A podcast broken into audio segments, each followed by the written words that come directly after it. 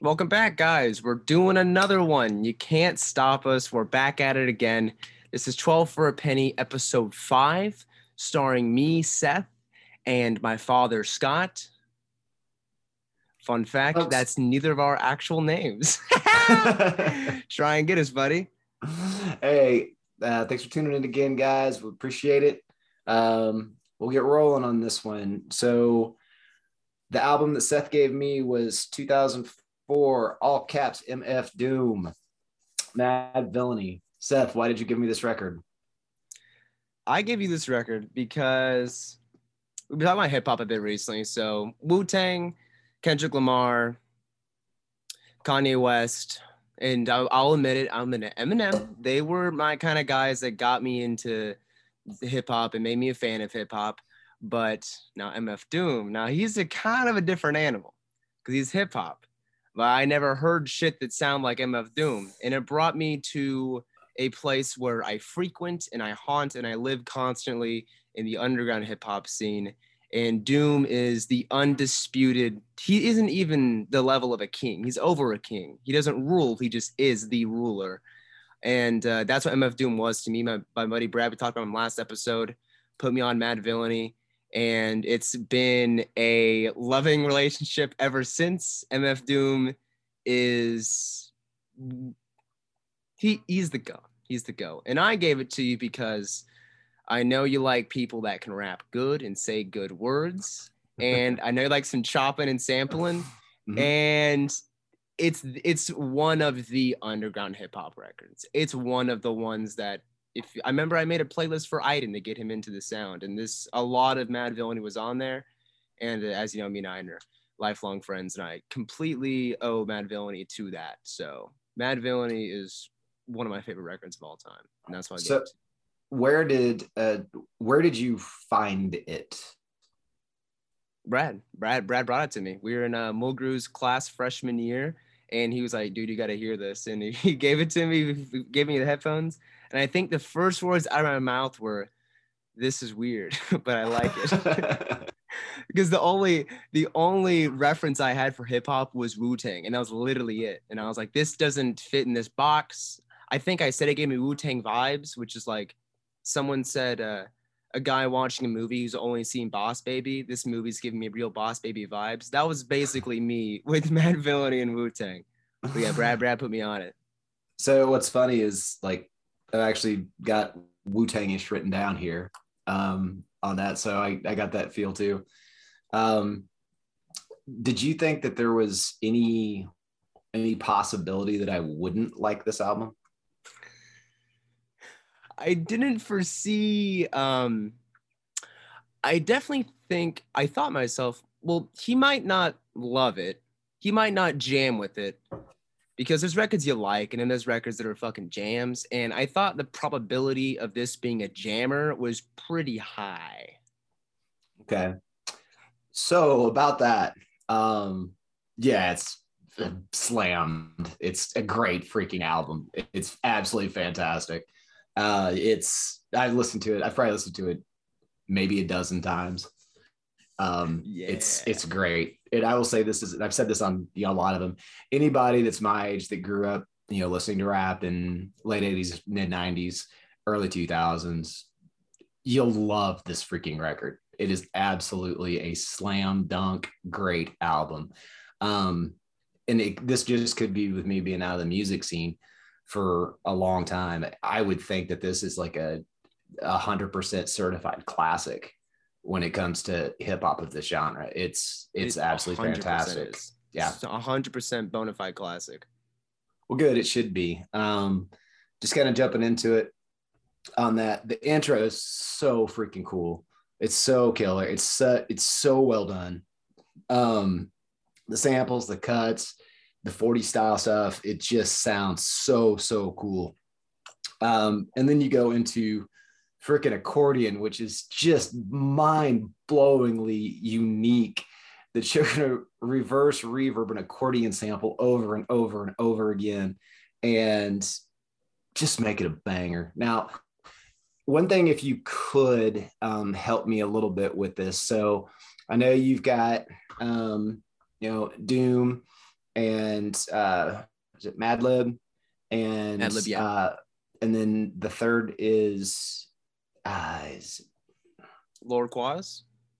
well, I know you've got Quasimoto and like the aliases like Quasimoto and like Victor Vaughn that are on there. Um, now there was another person that was listed on a lot of the tracks. Let me look it up again. Sorry, this is uber professional.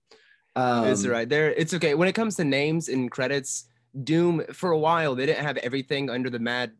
Doom has released probably dozens of projects under different names, and so for a while on Spotify you had to go to Doom or MF Doom or Metal Fingers to find certain projects because he just purposefully kept releasing it under different names. But now, Mhm. luckily, Spotify has it all under one umbrella, so the confusion so- is totally understood. So and then so Madvillain is that another person That- or is that an alias? Mad, Mad Villains, Mad Villains, just them. Mad Villains, Madlib, Oh, and Doom as a okay, unit. Because Okay. he did that on Danger Doom. He did a similar thing with uh, Danger Mouse, and that was released under Danger Doom. Okay. So that because that was a little bit confusing, and as I was reading some of the stuff on it, um, that was kind of hard to follow. I would be interested in you know listening to to more of the stuff and learning more of the aliases because one of the things that's on um like Fancy Clown, um, said it's basically a diss track to himself on that to his other alias on that, which is kind of funny. But I was kind of needed a scorecard to keep up with all that stuff. I wasn't sure who was who was what. Um, but no, the sound on it's absolutely fantastic. The production's great. The samples are great. Um, the way they cut it up, all that stuff, it just sounds phenomenal. And you're 100% right. Lyrically, the rapping on this is super strong. It's super clean. It's super clear.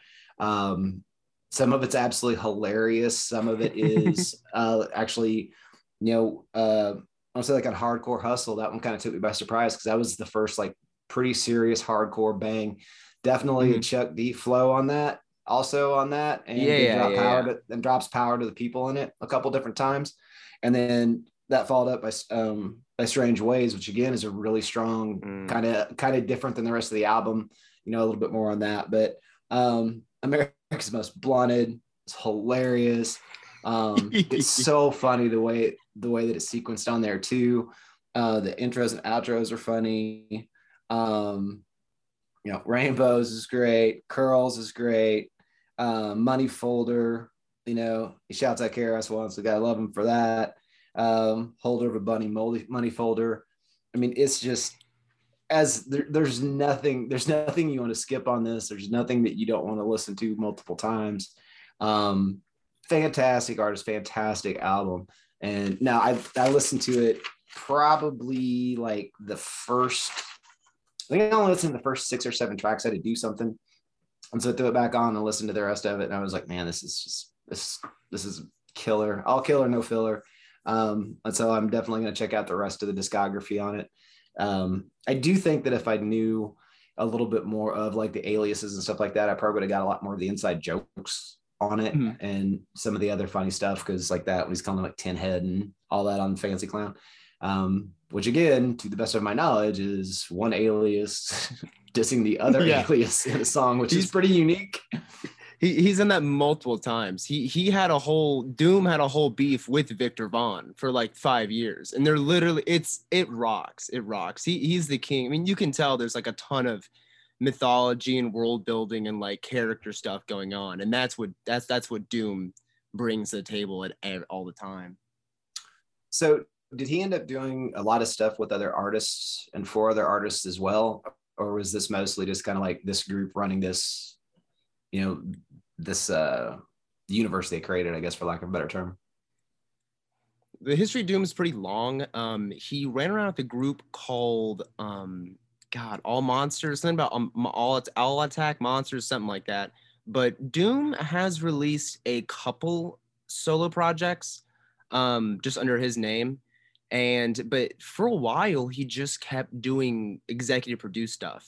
He like Madvillainy, mm, Food, um operation doomsday usually like his big three he did another collab with uh madlib take me to your leader he was it was king Ghidorah or king Ghidra then And then he did like Danger Mouse with Danger Doom. He did um, Metal Face meets Czarface. Those two did a record together. Um, he's done some solo stuff, and then he just randomly put out like 10 tapes of just beats that he does because on almost all of his solo stuff, he exec produces that too. So he has 10 tapes of beats that he's made. So Madlib is pretty active in the in the hip hop scene. He lends beats to like everybody. He's all over the place, tons of credits. But Madlib and Doom, this was the only project they did together to the disappointment of thousands and thousands of fans. Everybody ever asked for Madvillainy 2. Apparently it exists, but it's never coming out. Wow, really? So this was this was a one-off between those two. Yeah, yeah. No fooling. Oh wow. Yeah, I don't blame him. Wow, that's oh man, that's sad.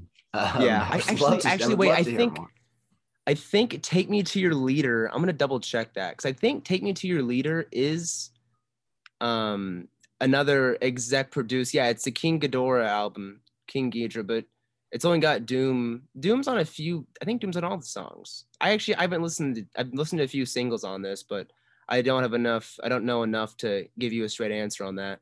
But I think if you dig this, Take Me to the Leader by King Ghidorah. Pretty sure it's the same situation. Okay. I could be tripping. I could be wrong. Some some underground hip hop. Doom's hard to keep track of. I can't fucking figure anything out with him. Yeah, that's I purposeful. Mean, I say it was like on purpose, and apparently it was like he lived it outside the studio too. That there was, you know, I just remember reading stuff when he passed that you know he was notoriously private, and there was not a lot of shots just of him running around that were all over the internet. I mean, there's some obviously mm-hmm. it's real life, but like he kind of protected that persona and like his secret identity, I guess, for lack of a better term. You know, that that's oh, yeah. That really he lived he lived the gimmick, and uh, that, that's cool that, that's really cool. And then, you know, Rhinestone Cowboy to kind of cap it off is pretty, that's pretty freaking out there too. um, but again, all in all, it just a, a killer record.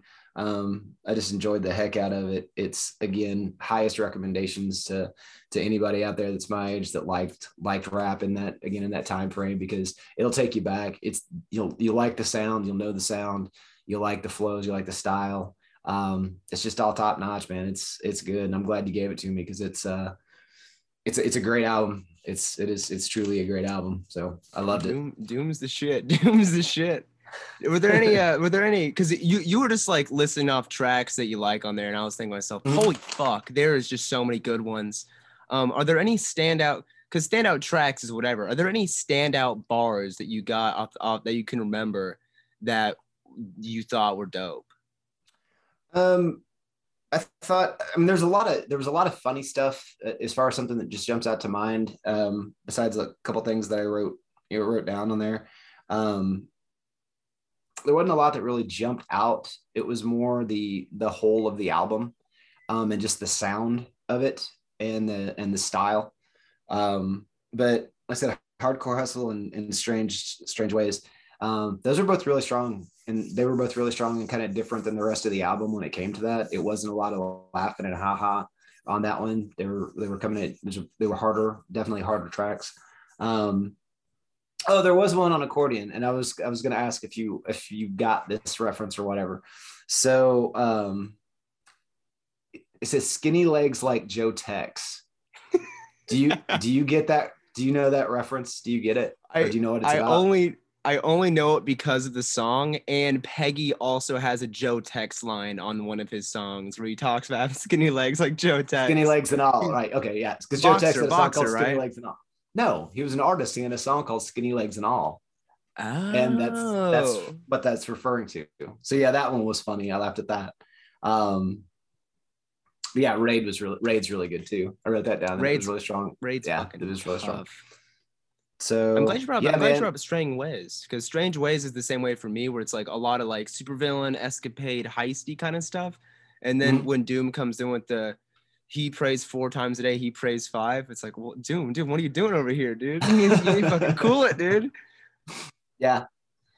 Yeah. The the other thing, it was a little bit um a little bit hard for me to to kind of follow sometimes. I'm still not a thousand percent sure. I'm not exactly sure who was rapping what at what time because they do sound pretty similar also at mm. times. Um, so that was I wasn't exactly sure, you know, who was doing what, but uh, no, all in all, man, it's like, cheers, brother. That's a that's one to put up on your pedestal, man. That, that's that's an unbelievable, pardon me, an unbelievable record and worthy of all the praise they got. Is what we like to hear. As far as far as the flow, because I've I have heard people critique the well, not many people. I have heard people say that like Doom is always repeating this like this rapid fire flow where it's just like the same thing over and over again, but it just kind of turns into like a trait that like you get. It's like, oh, that's just the way he raps. Did that did that get did any that do anything for you? Like the, the flow being the same? No, not at all, because it actually reminded me um a lot of like like tribe or like uh probably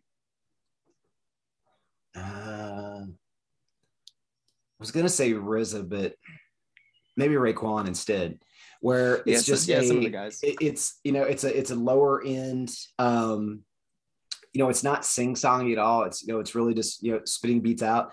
But no, I didn't find it repetitive whatsoever.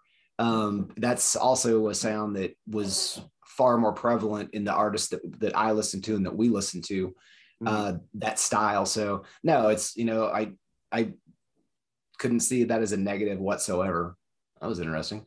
Um, I could, my, my lights going out over here. Yeah.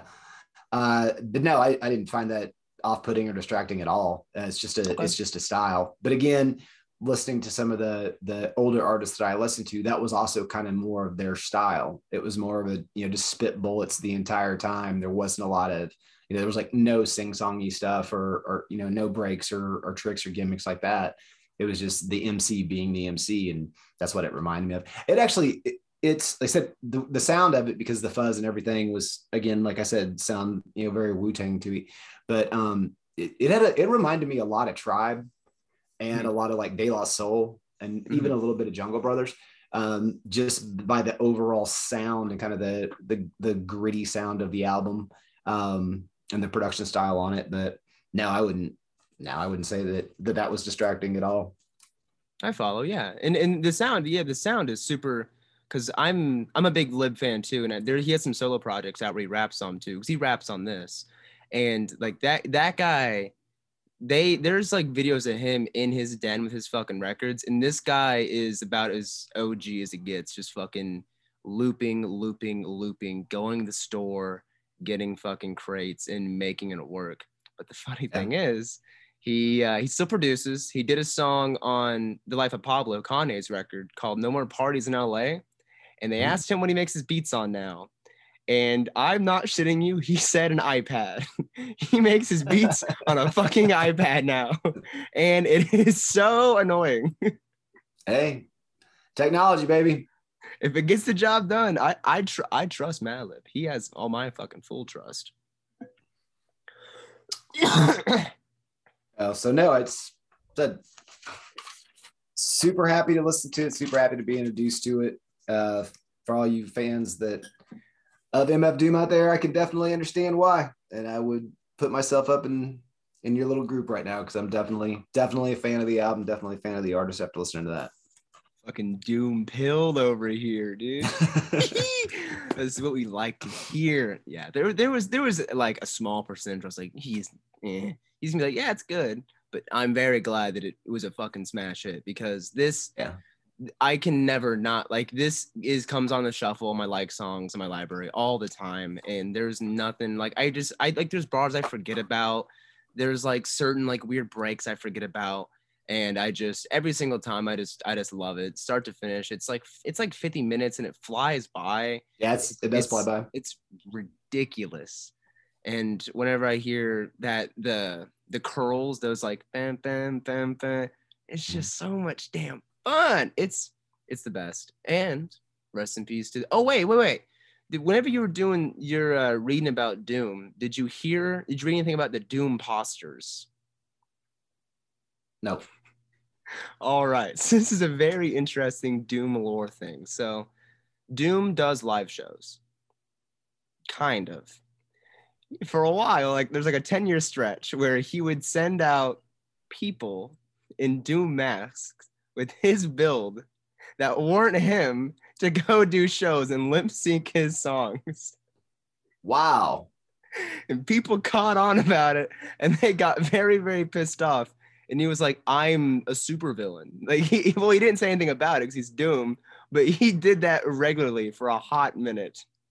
So he, in real life, copied Doctor Doom's Doom bots and sent them to do shows under his guy. That's freaking awesome. I'd be furious if I paid money to see one of those shows.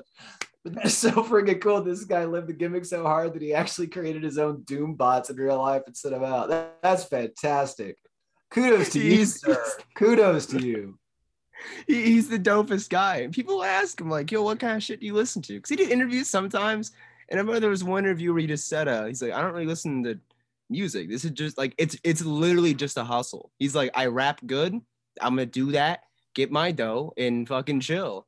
That was that was Doom. That was Doom, man. He's the man. That's awesome, man. That's awesome. He's a cool guy. Collaborates with Adult Swim and a lot of people frequently. But he Doom, Doom's the man. Doom's the fucking man. I agree. I did want to take a second and talk about the death of Taylor Hawkins, uh, drummer for the Foo Fighters. Um, you know, we we say on here a lot of times that our stuff is a cycle and how you know everything comes back around. Um, when we talk about music and what we like, and you know, the albums that I like that I give to Seth and the stuff Seth gives to me, and I don't know if you can see this or not, but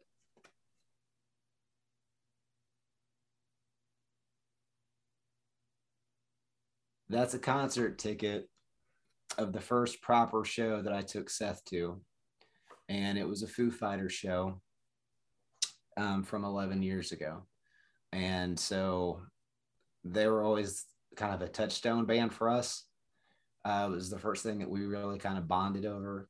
He had a Foo Fighter sticker on his door for years and years and years, and they were kind of the first artists that we kind of that we kind of bonded on. So, you know, Taylor's death hit me pretty hard, um, but I'm glad that that Seth got to see him live, um, that we got to experience that, and and that's kind of what's got us here to do this is kind of our love of music for that, and so to all the the Foo family that's out there and his family. Um, all love to you guys. You know, tragic loss, and uh, just thank you, thank you for letting getting this to the point where my kid and I can do this together of the love of music, and uh, you'll be missed.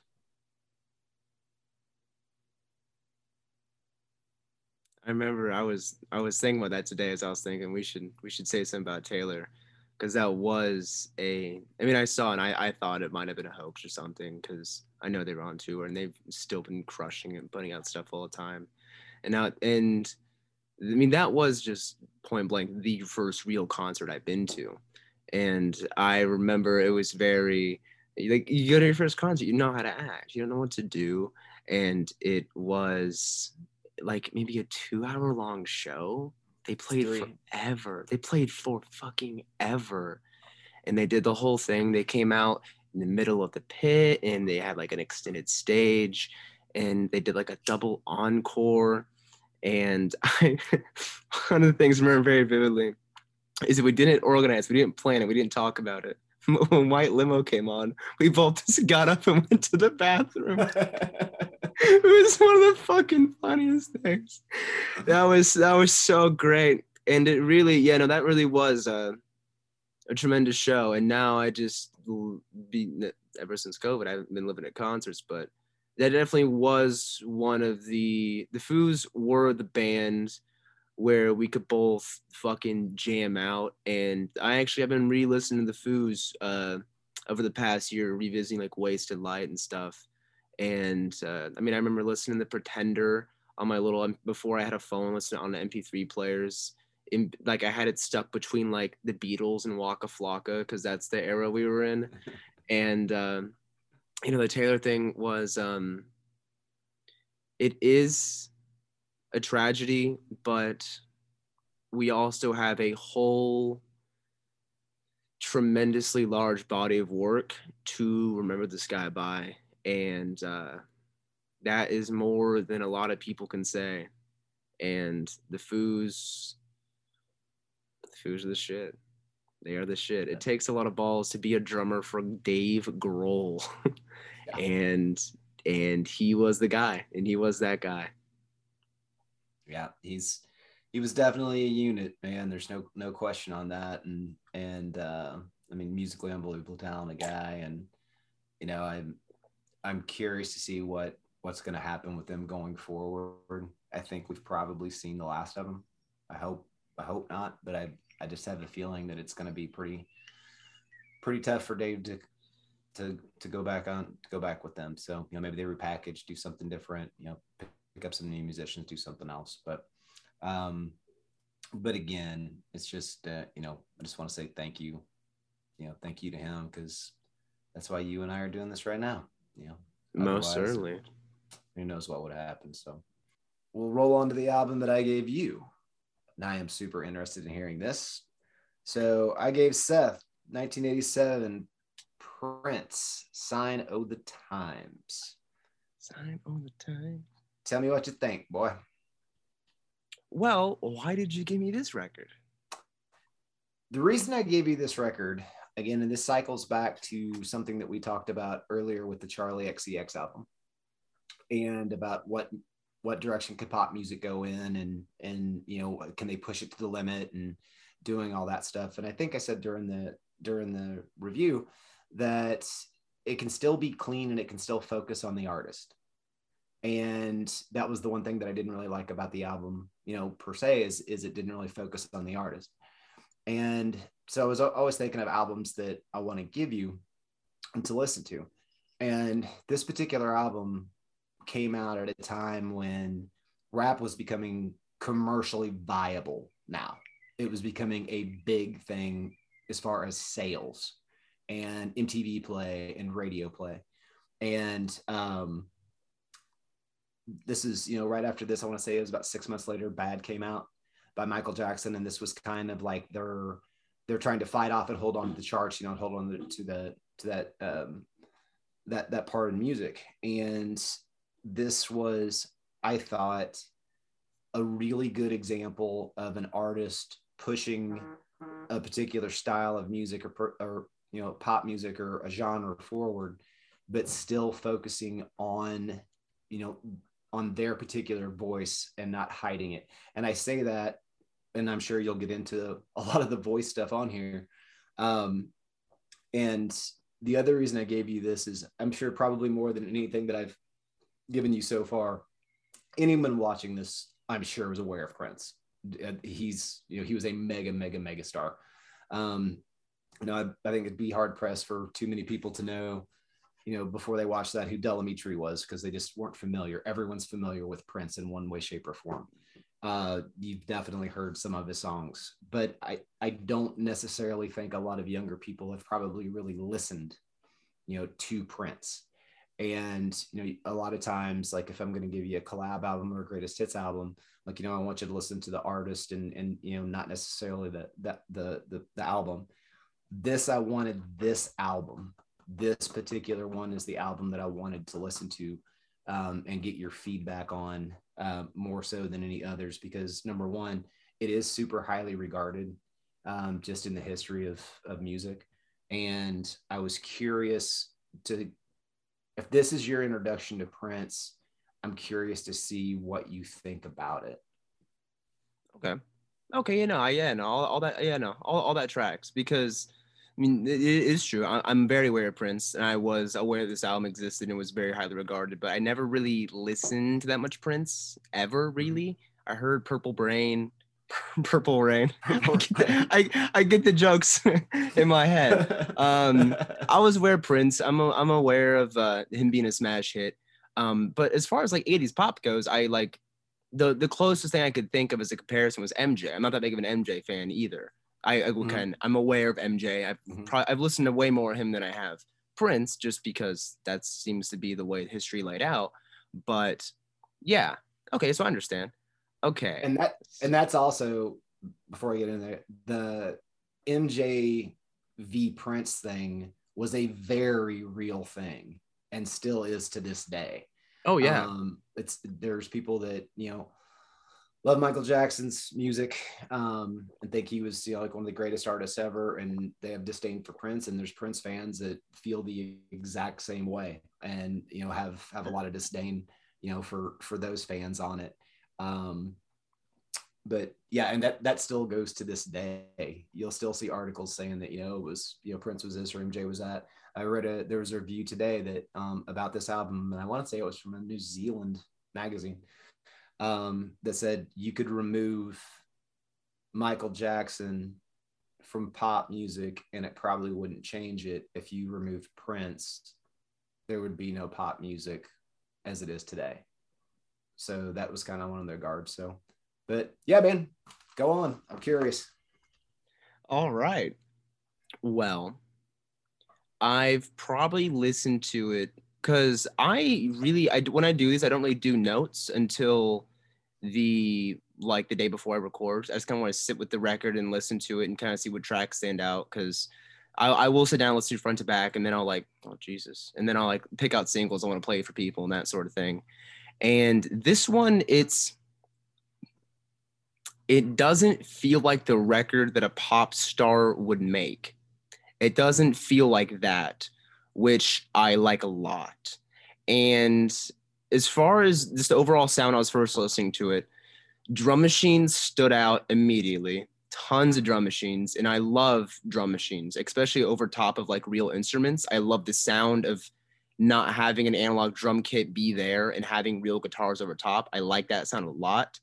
Um, Prince's vocals and songwriting stood out, and I'll get more into that. A big takeaway was that there are some songs, because Prince, from what I could tell, was usually lumped as a rock guy. And on this, there's probably two songs that I would say are like rock songs. And the mm-hmm. rest of them are like this weird, uh like mixed palette of like R&B and like jazz elements and disco and sex music which is like four songs on here i'm just gonna call them sex music because that's what it yeah. is. Mm-hmm. and i couldn't really put a pin on it because and this is what i notice is that like whenever it comes to music i'm very interested in the sound of a record and I know that you're very interested in the songwriting. It's the songwriting is like what takes the front seat, and I'm really interested in the sound. And the sound of this thing is, I mean, it's this record. I can't think of too many. I've said this multiple times. I can't think of too many records that I know that pull off what this record pulls off. There's a live performance on this. Mm-hmm. There's a very somber like ballad and the one that's labeled ballad isn't even a ballad. And there's a lot going on so i'm gonna i'm gonna get my notes here. But th- those are my initial thoughts. And whenever i listen to it i probably listened to like the first four or five songs and just ran it back again. Because sign of times is like this fucking fantastic opener and I heard people on the internet calling it like really barren and bare bones production. And I couldn't really disagree more. I mean, it isn't like bombastic or like maximalist or anything. There's definitely not a lot going on, but it kind of pulls off a lot that like sparkling that really like it's not haunting, but it's very like unnerving kind of because I can't separate that album art from the record. And it's like we're going to like this kind of wasteland of pop music is what it feels like that opener is. And those first it's all all the verses on those that first verse might be the best songwriting on the record. In the second verse follows up when he says that last week his cousin did reefer for the very first time now he's doing horse. It's june and then the that is so fucking ill that is so goddamn dope in the in the the big disease with a little name that is he motherfucker. That is brilliant songwriting. And it just sets this mood of like, yes, we're gonna get grimy. And then they followed up with maybe my, one of my favorite songs in the record, it's so much fun. It's so much goddamn fun. I listen to it in the car all the time. I left the pottery studio and it was pouring rain. I'm playing this song, and it's like hell yes. That song is in the running for one of the most fun songs ever, and it's probably one of my most favorite songs on there. Um, actually, to touch back on the uh, on the uh, on the sign of times, whenever you're quoting Greek philosophers in your fucking chorus, you get all the respect in the world. Love yeah, that that's shit. that's uh not to cut you off, but that's just grown up ass music. That song is, Mhm. and for that to come out after the stuff that he had put out earlier, um, was and he would ever he would do stuff like that on other albums, but this was you know this this particular song was like you know, yeah, I do Let's Go Crazy, and I know you guys like Purple Rain and all that stuff, but I'm a really fucking good songwriter, and I can write about really seriously important shit. And this is what I'm laying out to you right now, and it's a, a super strong statement on the album. Um, the one I, the comparison that I see everywhere on there is, um, you know, Marvin Gaye comparisons on that for, uh, you know, Mercy Mercy Me, the Ecology song, um, that's talking about what's really going on in life right now in real life and uh, it's an it's a very apt comparison. But um, but yeah, go ahead. Sorry. No, no, I, I, I see, I see that comparison. The only, the only Gaye record I'm really familiar with is "What's Going On," and I kind of, I kind of get that vibe. Where more, there's some tracks from Marvin Gaye is like having fun, but that that record specifically, there's a lot of like, hey, real shit's going on, guys. Um, this is this is what's so annoying with the fucking variety in this record and how it's it doesn't feel like a hodgepodge. It all like thematically sticks together and production wise sticks together. We need to bring back songs like Housequake, or there's songs that exist because a dance exists with the song. It's kind of like dated at this point, but we need to bring back songs like Bartman or Housequake. Housequake is a lot of fucking fun. Yeah, I, The bass on that is disgusting. so let me ask you this: If Silk Sonic recorded Housequake, how huge is that song? Holy shit. Oh yeah. That's a smash hit. That's an It's- absolute smash hit. It's it's enormous if they do it, and you know, there's a couple a couple other ones on here. You on can't here. give away ideas like that for free. Cover you'll make a 80 bazillion gazillion dollars. It would get played more than freaking happy. I mean, it would be freaking everywhere. It'd be bigger than Uptown Funk. But no, that's that's funny because that's the one I heard it and I'm like, God damn, if they would open the Grammys with this, they would have just sold eight million units like like that. But yeah. yeah, go ahead. House, and I, that's such a good fucking idea. Housequake. Housequake was also the first um instance of the pitch shifting vocal thing, which appears throughout. And the music I listen to today, they do that shit all the time, and I love it. I love it. For on the first Brockhampton record, they do a lot of pitch shifting, and I'm pretty sure at some point Kevin has said that he directly was trying to sound like Prince or sound like someone that aped him. And that is sticking around and I fucking love that. And so I'll get into that because they it comes again and again and again. Um of Dorothy Parker. I, I like that song. Bubble Bath. That every time I hear it, I, I sing that line to myself all the time. Taking a shit so smooth and and I do like the little like uh, narrative playing out whenever she says ain't no like whoever's calling ain't as cute as you bars I I would if, ooh, that shit's good and Did you read about that? Did you read the uh how they got the sound on that? Mm-mm. So they installed a new soundboard when they recorded it. Um, Susan Rogers produced this album. She produced him for about five or six years, and Prince was notoriously um,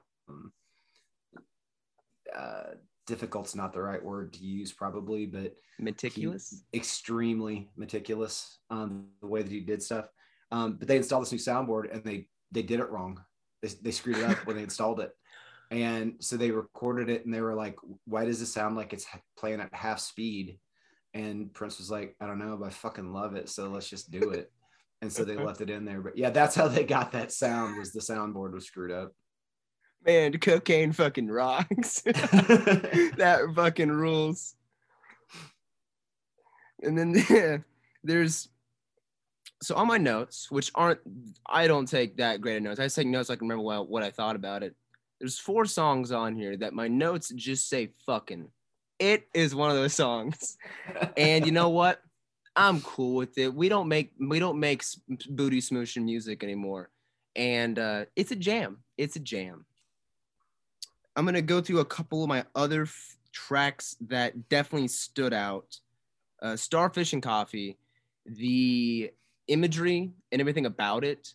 It's like Lucy in the Sky with Diamonds kind of mm-hmm. vibes, which is like very surrealist, and that also ties um, "Playing Sunshine" with the most fun song on the record. And whenever I heard the first thing I fucking heard on that instrumental was that backwards snare or the backwards kick Ooh, ooh, when you put backwards shit, oh, he's got backwards stuff and he's got pitch the vocals. Man, ooh, that's some good shit right there. Um, it was, I did like, um, I did like how there were, there, there's a few songs about relationships and love on here. Um, there's a good variety. There's a few fucking songs, and then, um, Hot Thing which is a not really a love song it's more of a lust song and i think that's mm-hmm. very purposefully because he, he comes off maniacal in it and it's mm-hmm. kind of like this frantic and there's that like instrumental was so like uh just raw and like kind of like gnarly. And this song isn't like a really polished like um romantic thing. It is like this maniacal lustful song. And following that with forever my life is a hilarious smooth the pool where you make you have a song about being obsessed with this like 20 year old woman and then having the next song be like i want to settle down and like snuggle and shit. It's, it's a good way to change the pace on it and the background vocals are great on that song too oh i love that one um you got the look nice on my fucking now probably the okay so there were three singles on this four singles on this four Mm-hmm. Four? They, they were, uh, yeah, Sign of the Times. You got the look. If it was your girlfriend, and I can never take the place of your man. Those if I was your girlfriend, made fucking careers. People made fucking careers on that song. Cause that whole the whole song being that pitch shift, if you showed someone that didn't you didn't tell them it was a Prince song, they probably wouldn't know it was a Prince song.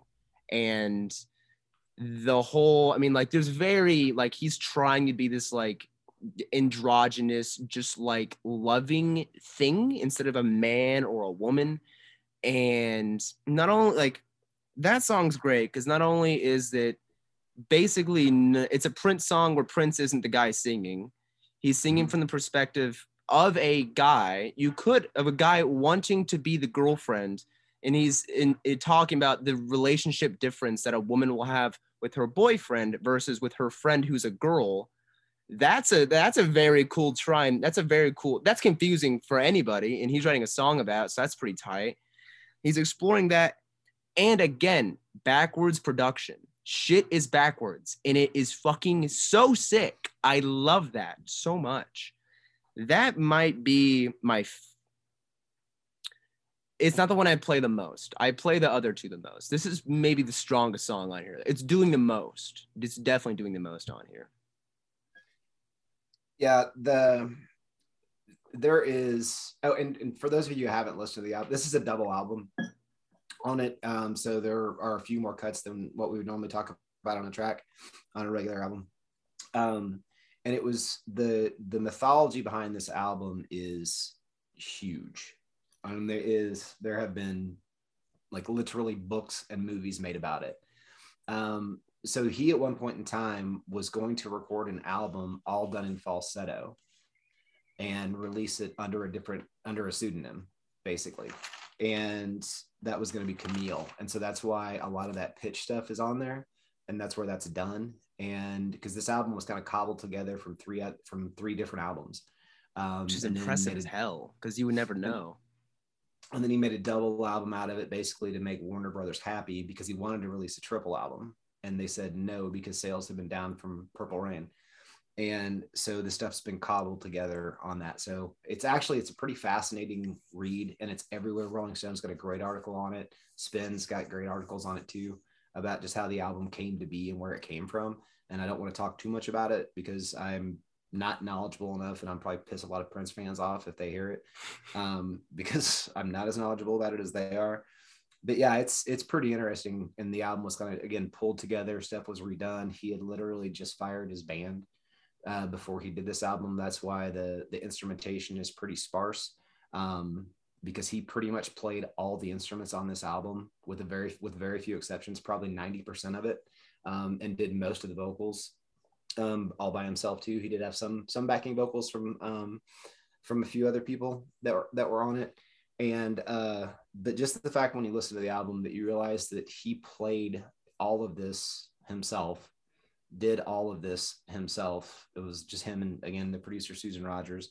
Um it's amazing and it's a testimony of how of the brilliance that he had.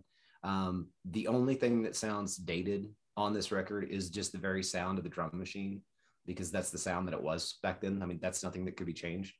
Um but to kind of touch back to um, on like Slow Love. Again, that's another song that if Bruno Mars recorded that right now, it would be enormous. And if you're a Bruno Mars fan and you haven't listened to Prince, go listen to Prince because Bruno Mars, you know, when he did the thing at the Grammys when Prince died, he does Prince. I mean, you can tell that it is a humongous influence on him and many many other artists and like going back to housequake um and you know making that joke about silk sonic doing that song that's the sound they do. Mm-hmm. i mean that that's mm-hmm. what they do. That's the sound that they're that they're doing. And you're like wow they do jazz they do r&b and they do and they do this and they do that. And they're like yeah so did this guy. But it was just like you know 25 years earlier that he was doing all this. So um sorry go ahead.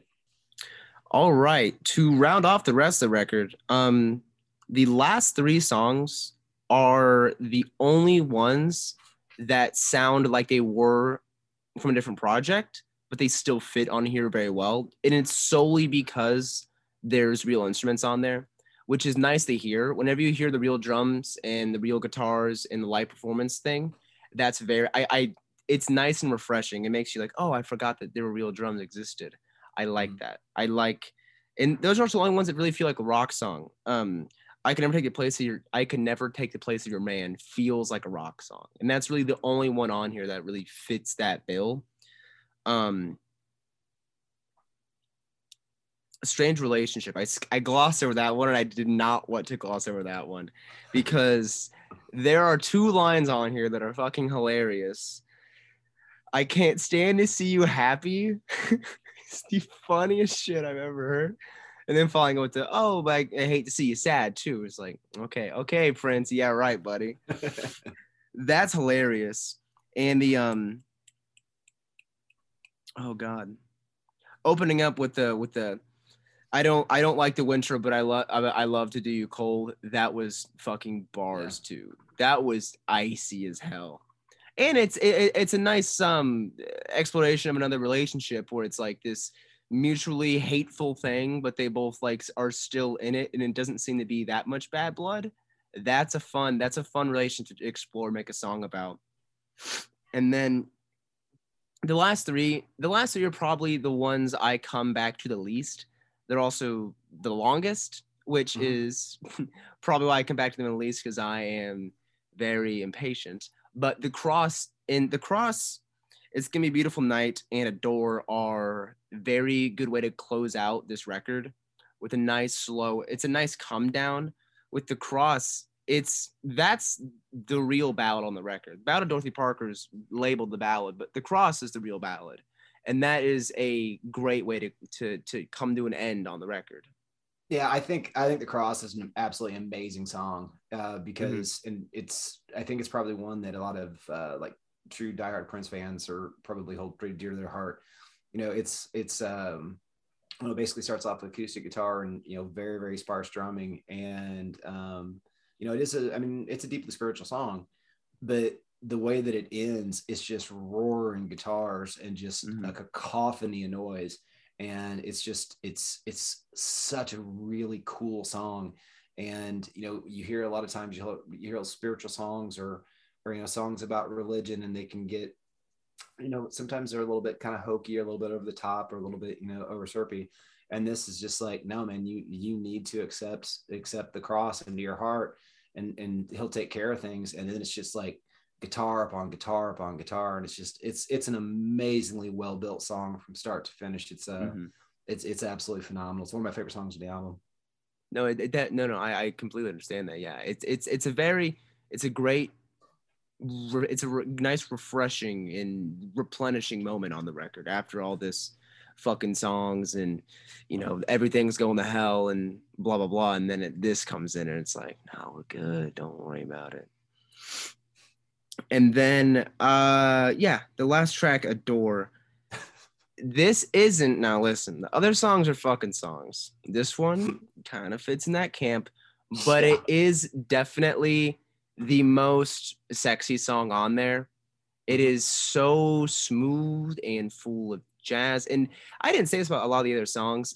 Almost all the bass and the rhythm and the groove that a lot of these songs bring is tremendous. A lot of these songs you can move your shit to. And this is a song that I can hear in the reception. Everyone's with their arms around each other, and all swaying back and forth, listening to this at a, rece- a wedding reception. Hell yes. And it is uh there's not you could close with the cross, but closing with Adore is beautiful. My my note says sexy song for baby making, and that's precisely what it is. And if anyone's gonna do it, it may as well be Prince, because I think I think this guy had sex. I think yeah, so. I am I'm reckoning I'm reckoning fair, that he did. it, it's this this, this cracks me up because Adore is actually it was it a huge song. Um, and a lot of people played it, you know, at their, their weddings. And it's just one of those things that because this one actually says fucking in it also, um, which you know a lot of the other ones don't.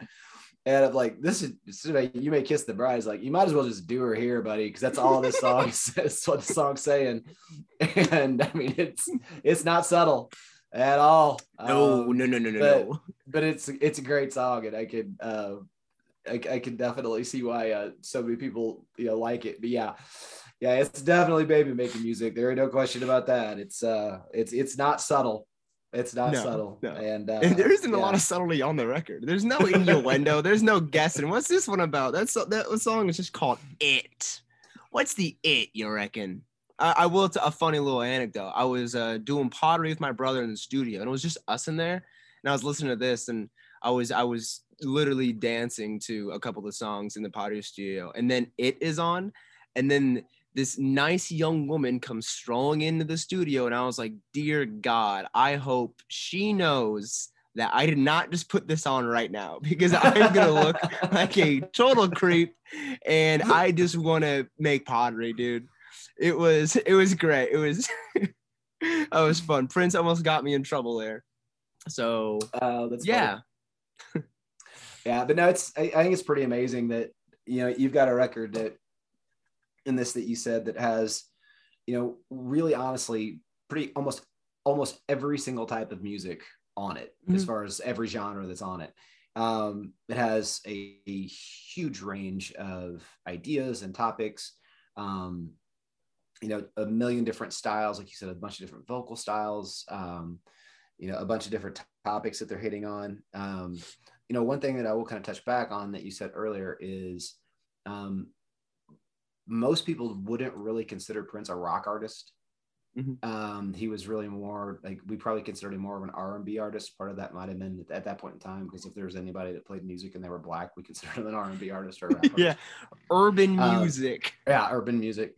Um, but we begged and begged for Prince to put out a rock album because for those of you that don't know, he was an absolutely phenomenal guitar player, like a legendarily good guitar player.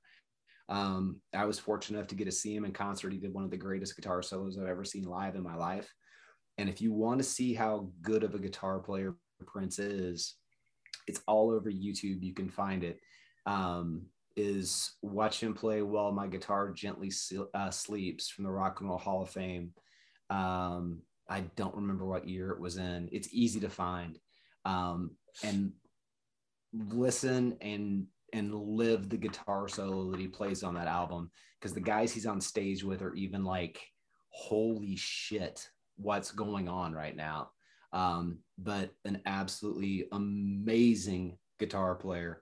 Um, and just musician overall um, that could do a lot of different styles on it. But um, again, just jazz, everything that's on this album, it's there's something for everybody on it. But sorry, oh, yeah. go ahead. There's hot, um, a hot, not hot thing. Um, you got to look as like damn near one of the songs you could technically classify as a house song because it keeps a 4 mm-hmm. on the floor kick the entire time and you got the look is like very like almost disco-y where it's definitely you can get some nice groove going to that one. And it's yeah no it's it is insane how much variety there is on there. And that being said it's still all tracks. It's still all tracks on the one record. And calling it sign of times is kind of a hilarious thing to do because it's similar in the way that pop 2 is saying this is pop 2 sign of times is he saying like we're, we're changing hands. This is this is the change at the guard now.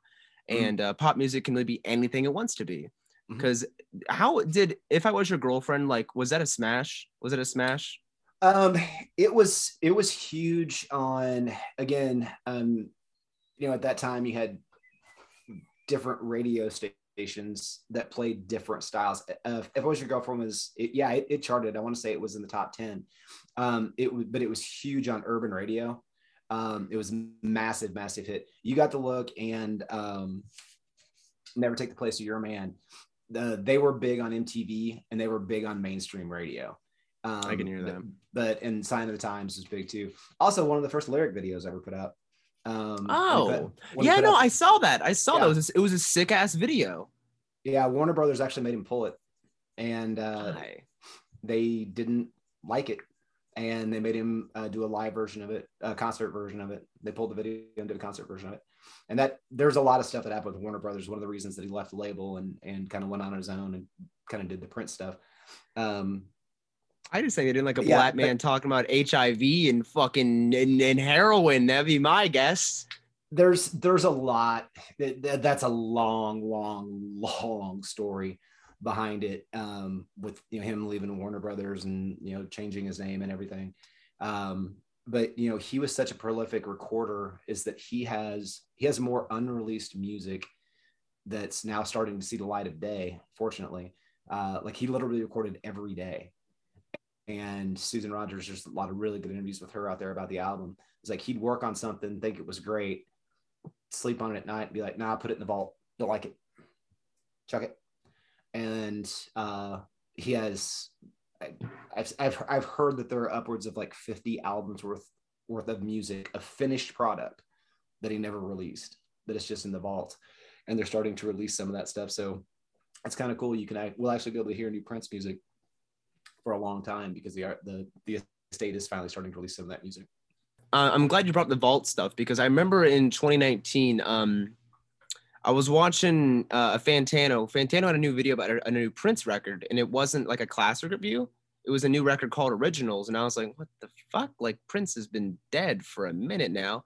And I get, yeah, I guess he really they released like a, a vault record called Originals, and usually whenever a artist we could do a whole video on that whenever they do posthumous releases of artists it's almost always like this total cash grab exploitative like i it's usually disgusting to watch it happen but all these prince fans were dying because originals was like a, a jam there were just like mm. classics after classics on it on stuff that was unreleased and I, I remember one of the one of the things that uh, the Melon Man said was he said that it is ridiculous that Prince's stuff from the 80s still sounds more forward thinking than a lot of pop music coming out now.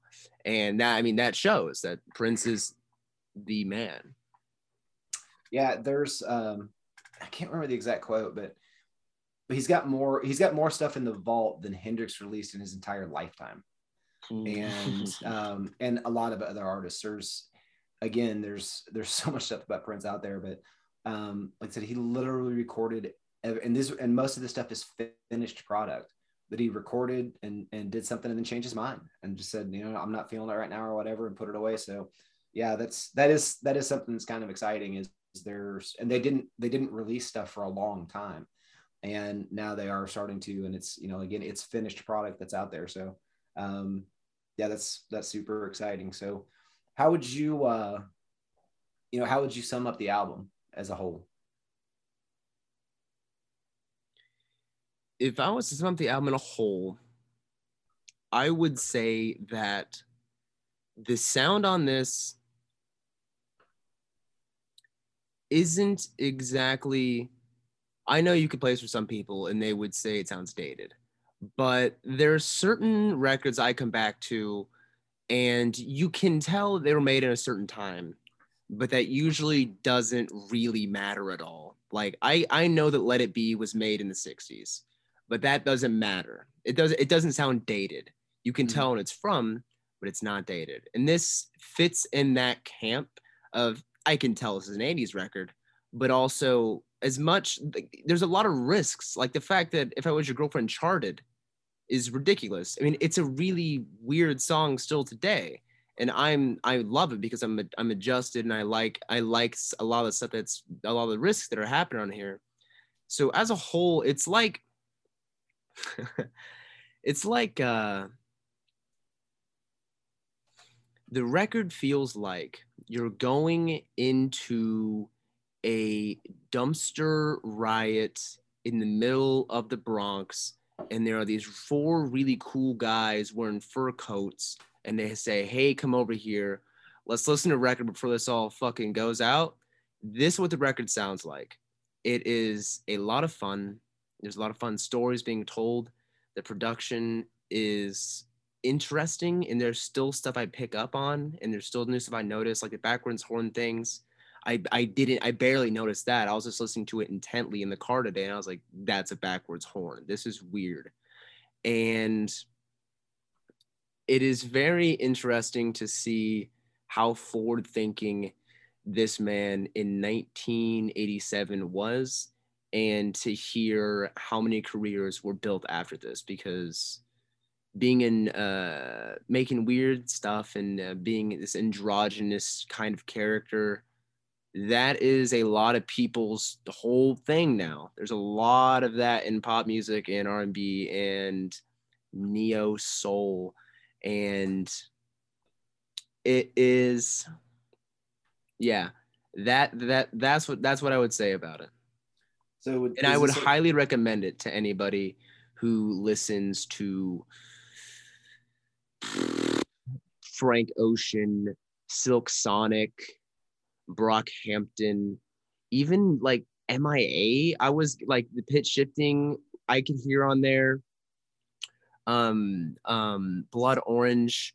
Anybody that's into nice, silky, smooth, baby making love songs that are coming out now this will be a fucking jam for you. And even if not, if you like rock stuff, uh, I can never replace your man. That that might fit. That might fit your taste. You'll you'll find something on here. I used to put that on like almost every mixtape that I made. I just I, I, I used to put it on like everything. We played at parties because it's just it's a jam song. Um, yeah. And the one they released for radio, th- there was a radio edit on that where it cut out the kind of the longer like Zeppelin break in the yeah. middle of that song. um, that cut that out, so it made it you know a super tight, a super tight song. But no, I just I love that, and that's also one of the great. Um, it, it, it's a song you don't hear a whole lot of, but the whole uh, yeah, baby not tonight song from a guy, you basically you never really hear that and that's exactly what you know what that particular song is. I just I, I just love the I love the the keyboard line over the top of it. I think it's killer. I love the drum line. Mm-hmm. I love everything about that song. But you know um, th- that keyboard is so fucking catchy. The oh man, that's some nice shit right there.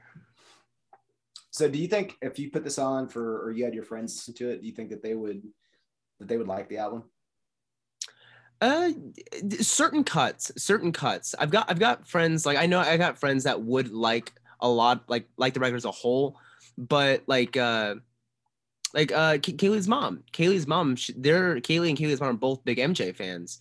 And I was playing to granted, I wasn't playing ones I figured she would like. I was playing Sign of Times for and she didn't really dig it. And then I asked Kaylee's mom, like, are you a Prince fan at all? And she was like, No, not really. And I was like, This is fucking strange to me.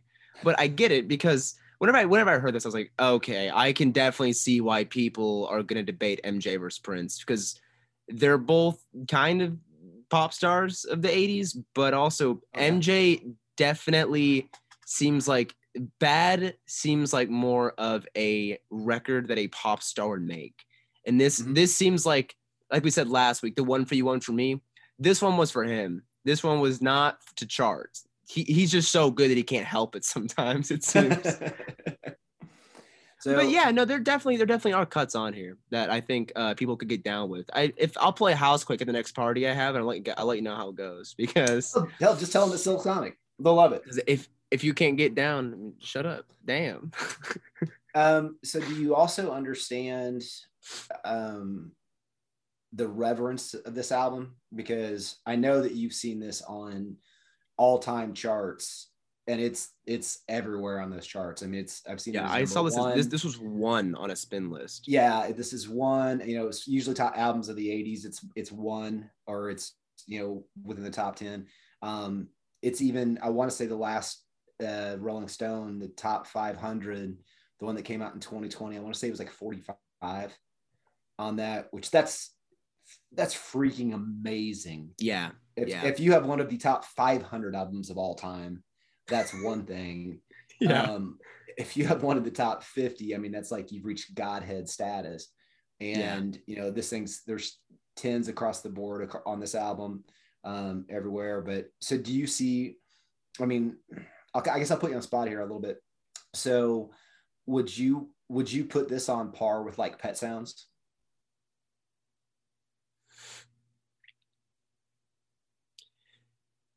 the reason I can't say because I'm much more familiar with the sound that Pet Sound. I'm, I'm more familiar with that era. I'm more familiar with the 60s and when it comes to 80s, I'm not that big in the 80s music. I'm not that I'm not that big into it. Because with Pet Sounds, I can see pretty clearly pre and post. I didn't live it, but I can be like, okay, I see this and I understand this. But this is kind of I'm not familiar with the 80s sound too much and the R&B sound too much. It is that was never really my pocket. But reading about it and even like with the limited knowledge that I do have, I mean like I the pit I can't say it enough. The pitch shifting thing I love and I haven't heard it on a record going back this deep before. And Mhm. it is badass. So I definitely understand the I, I get why it's uh, so revered and why it's put on such a high pedestal, but I can't say because I'm not too familiar with this era of music. Okay, that's fair. Um, you know, this was, you know, it's funny because I said this last week. You know, this isn't even my favorite Prince album, um, and it's not like Purple Rain is my favorite Prince album because I just listened to it a bazillion gazillion times and it's just fun and it's it's a it's a great freaking you know it's a great freaking record. Um, but this is like by far and away from the stuff that came out from that time, especially from from him that came out. This was definitely the most grown up album that he had put out there, and this was him saying, you know, definitely don't think it was probably, you know, a, a, a, shot at MJ, but this was like, I'm an artist, and I'm multi talented, and this is what I want to put out, and I don't have to have Quincy Jones tell me what I want to do you know, or MTV tell me what I want to do, or Pepsi tell me what I want to do. This is like you said, this is for me, and this is what I want to do, and this is my serious stamp that I am to be taken seriously as an artist, and that I am that talented, and uh, so I I do see it as one of those all time albums again, even though it's not my favorite Prince album. Um, but yeah, I think it's worthy of all the praise that it gets, and and I think it's I don't think it's overrated at all. I think it's properly rated, and I would say, yeah, ten out of ten is properly rated for this album. And there's there's not a lot of albums that I can sit there and probably go through and say, yeah, that you know, because you hear some, you know, and and you and I have listened to some stuff, you know, and I'm like, okay, you got to listen to this. It's, it's, you know, it's a classic album, you know, so and so. And then you listen to it and you're like, man, I, just, I really don't get it. You know, I mean, Mhm. there's, you know, there's stuff that I listened to because I, I was supposed to listen to it, Mhm. but I didn't really like it. And this is one of those that, yeah, you're supposed to listen to it because you're supposed to. And you're like, damn, it's a really good album. Yeah like yeah yeah this, again this isn't this isn't like okay i'm gonna ooh, okay i'm gonna say something really brave right here whenever i was Oh. listening to all the records i was supposed to listen to Mhm. i listened to illmatic and listen i get it but You're insane. i have not once ever put on a fucking song off illmatic onto my car but this is not a homework li- i i said something really fucking stupid guys we're friends so we can we can keep a secret. Don't clip this but this is not a homework record. This is genuinely a shitload of fun. It's a shitload of fun and it's very it's not even i i the, the mature thing i get because i i thought of something clever about the mj thing.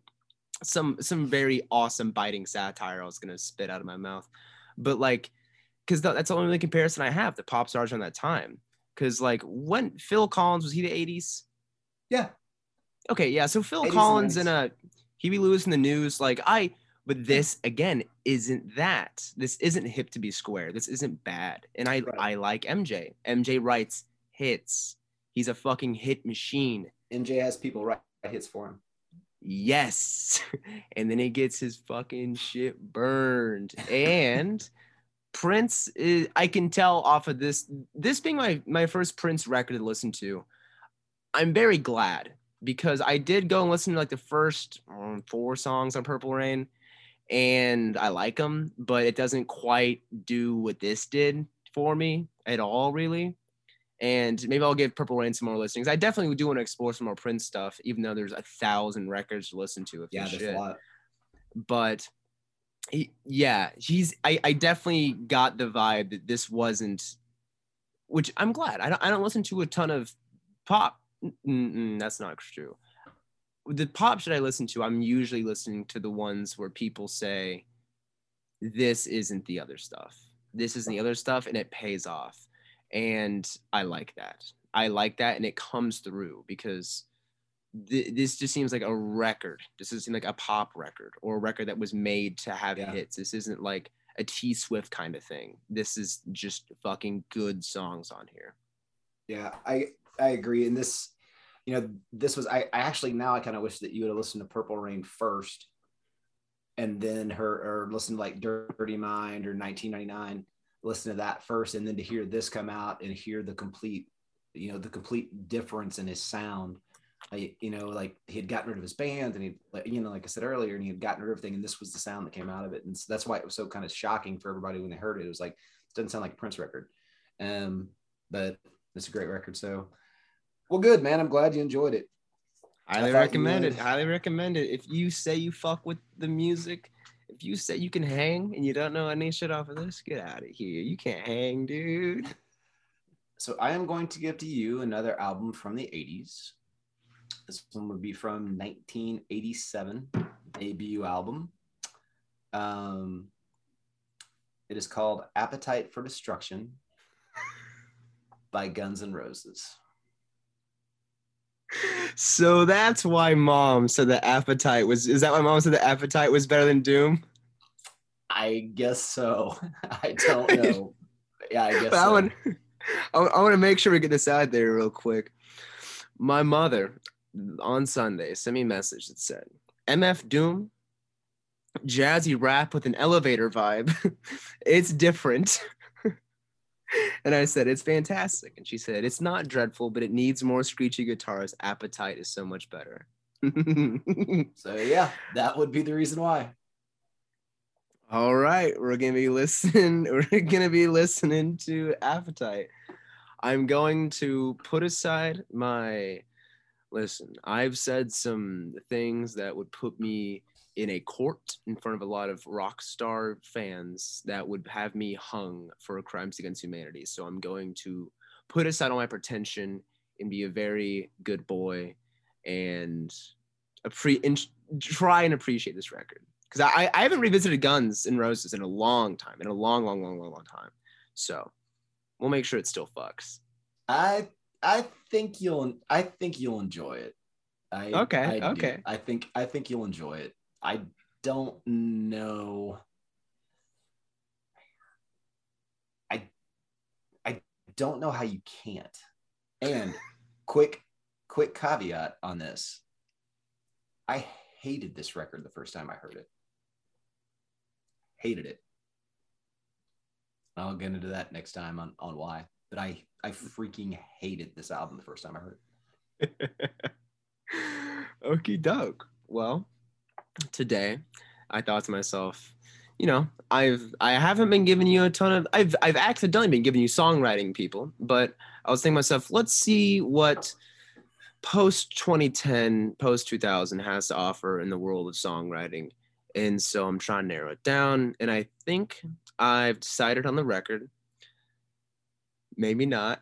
I there's there's there's at least there's I it's like I literally have six cartridges in a chamber and just figuring out which one we're gonna shoot. But I feel safe in my pick. Um, I'm gonna give you don't recall the year, but it is a record named after a state, which we're already you already love records named after states in the Midwest, so we're already hitting some some cylinders. I'm gonna give you my favorite Sufjan Stevens record, Illinois.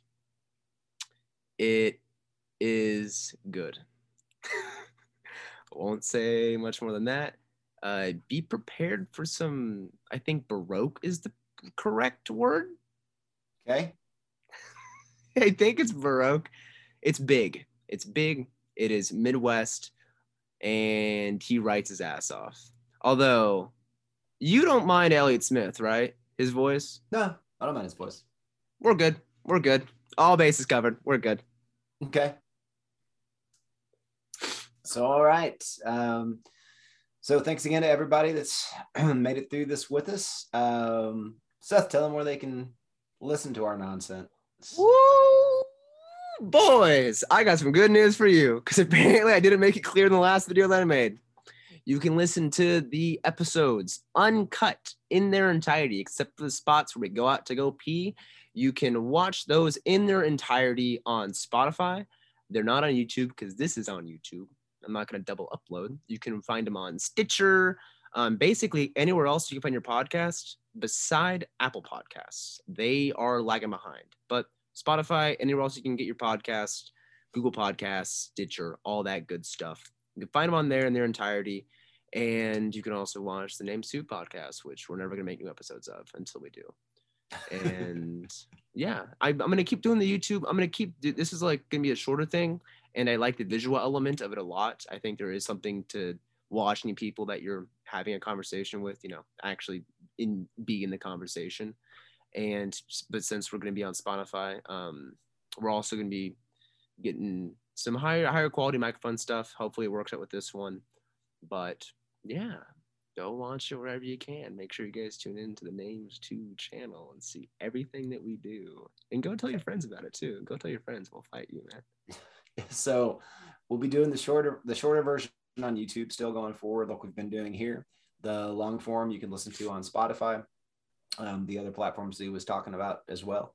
Um, again, thanks to everybody that is that has been listening. Um, you know, if something you want us to, want us to listen to again, or want us to to review or something like that, drop it in the comments. Um, you know, we appreciate it. Say the thing that everyone you're like, oh, I can't believe they have to say that, but yeah, like, rate, review, pound that subscribe button. Uh, Pound it, it that does, subscribe button, boys. It does it does help a lot. Um, it, and uh, you know, just, just kind of gives us some juice to keep doing this. But um, again, thanks for everything. Um, until next time, we'll see you then. And Prince freaking rocks. Prince fucking rocks. Peace.